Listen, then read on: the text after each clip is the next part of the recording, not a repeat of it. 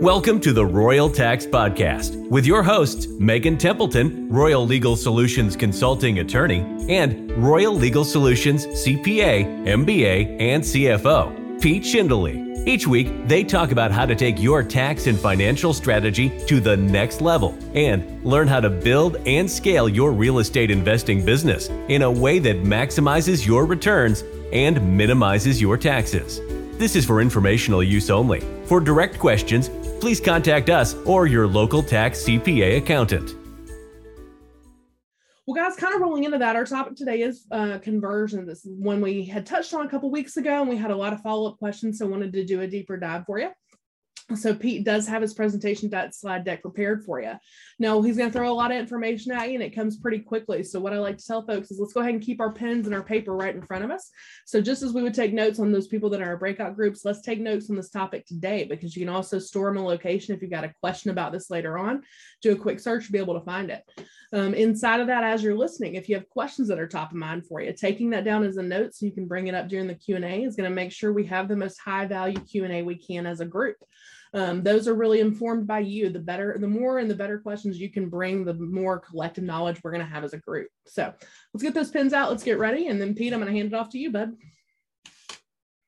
All right. Thanks, Megan. I'm going to share my presentation here. So hopefully it works. Um, so again, as Megan said today, we're going to do a little more of a deep dive on converting a traditional IRA to a Roth IRA or a Roth Solo 401k but we're really just going to give like three or four different examples just so everyone can kind of see the numbers and how it works. Um, sometimes for me, learning visually, seeing it on a chart is easier than someone talking to me about it. But first, um, kind of just did a three point uh, decision tree here for you. So, when to convert to a traditional IRA to a Roth IRA or a Roth Solo 401k.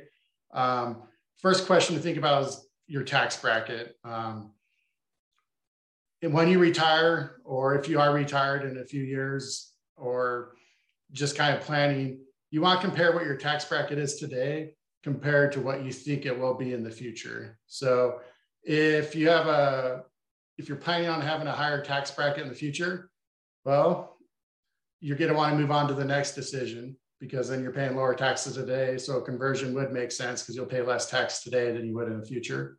Um, if you see that your tax bracket may be higher today than when you retire or in a few years, you're probably not going to want to do a conversion, but you're still going to want to do an analysis just to make sure. Because the idea is to pay as little as possible in taxes. So if you're yes on the tax bracket question, then kind of a time horizon. Um, when do you think you'll start making withdrawals from this Roth Solo 401k? Um, if it's five or more years, then you're probably going to want to go to the next decision tree question. Um, if it's going to be sooner than five years, um, it doesn't necessarily mean don't do the Roth conversion, but you're kind of going to want to do a deeper dive and more analysis on it. And then kind of the final decision tree point is a tax payment. So if you do decide to do a conversion today, you know, that will be income. And do you have money to pay the taxes on that? Or do you have net operating losses to offset that income that you're going to convert. So, you know, that's kind of a bigger question. And if you have any of those, you're probably going to want to do the conversion from a traditional IRA to a Roth. Um, if you don't have the money to pay for the tax bill for the conversion or any offset losses, you're probably not going to want to do the conversion. But again, you may want to run an analysis just to make sure. So those are kind of the three big questions I would look at when deciding whether to convert or not. So let's say you're yes on all three of those questions. Um, we'll, we'll then start looking at examples of a conversion. So in this first step, this Parker, he has a traditional IRA. It's worth 200,000, but he also has a 40,000 in after-tax contributions put in an IRA. And he wants to convert 100,000 of it. So in this instance, your first step is to calculate the non-taxable portion of the IRA. So that would be the money you contributed after tax, so that 40,000. So, you know, of that 200,000, 20% is pretty much a non-taxable portion. So what you're able to do then is you are converting 100,000, but 20% of that $100,000, $20,000, you don't have to worry about paying taxes on. So when you actually do the conversion of 100,000, this 80,000 is what you would be added, is, is what you'd pay taxes on. That's what would be added to your taxable income.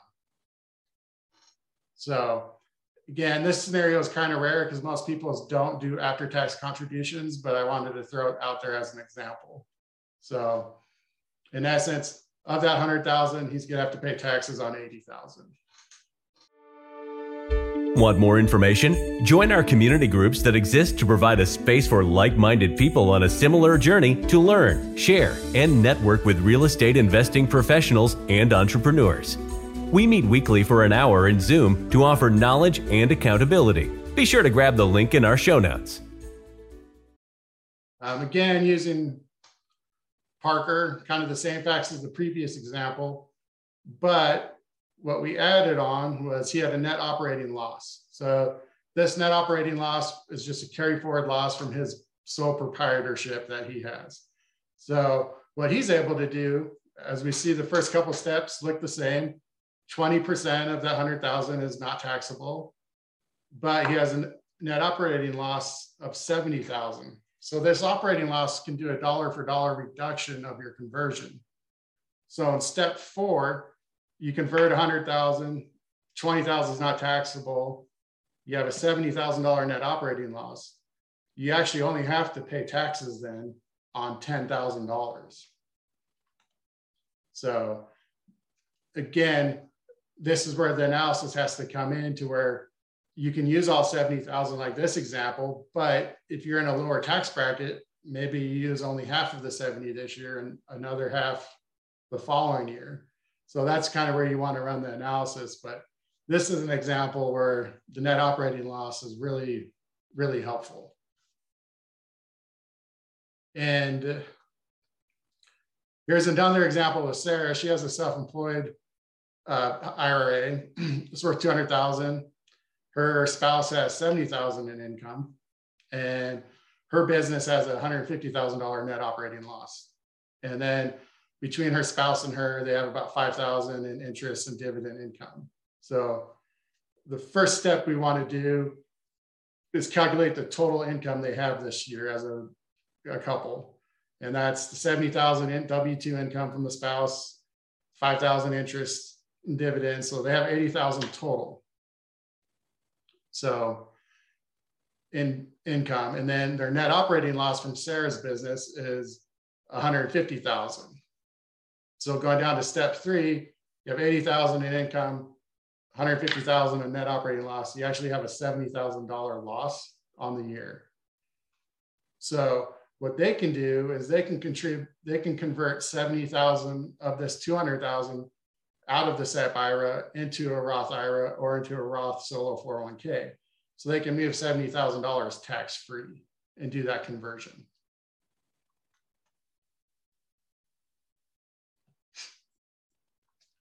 And then I think we have one more example. So same example as before with Sarah, but instead of a net operating loss, she has 150,000 in passive losses. So as you'll see, there is 80,000 in income, passive loss deduction. Really, it's zero because uh, passive losses can't be, they can't be used to offset active income. So in this situation, they do not have the ability to convert any of that $200,000 IRA into a Roth IRA or Roth solo 401k without paying taxes on it. So what Sarah would like to should do in this situation is if she's a real estate professional, which is what she would be here with a passive loss, she is not a real estate professional right now. What she wants to do is become a real estate professional and pass those three tests, over, spend half my time doing real estate activities, have 750 hours, and make management decisions. Because if she's able to then take this passive loss and we can make them active by being a real estate professional, then it's back up to the previous example where they could offset 70,000. dollars in uh, the IRA contribution, convert IRA convert uh, conversion. So, kind of what this slide is showing is you want to really try to work hard to get that real estate professional designation. So these passive losses can be losses that are active that can offset active income. Thank you for listening to the show today. If you're feeling overwhelmed with taxes as they relate to your real estate business and investments, or you're unsure if you're doing your accounting correctly, fill out our five minute quiz. With the information from this quiz, you'll schedule a meeting with a Royal Legal Solutions advisor who will provide you with powerful tax saving strategies on your first call. Go to www.royallegalsolutions.com slash tax to fill it out.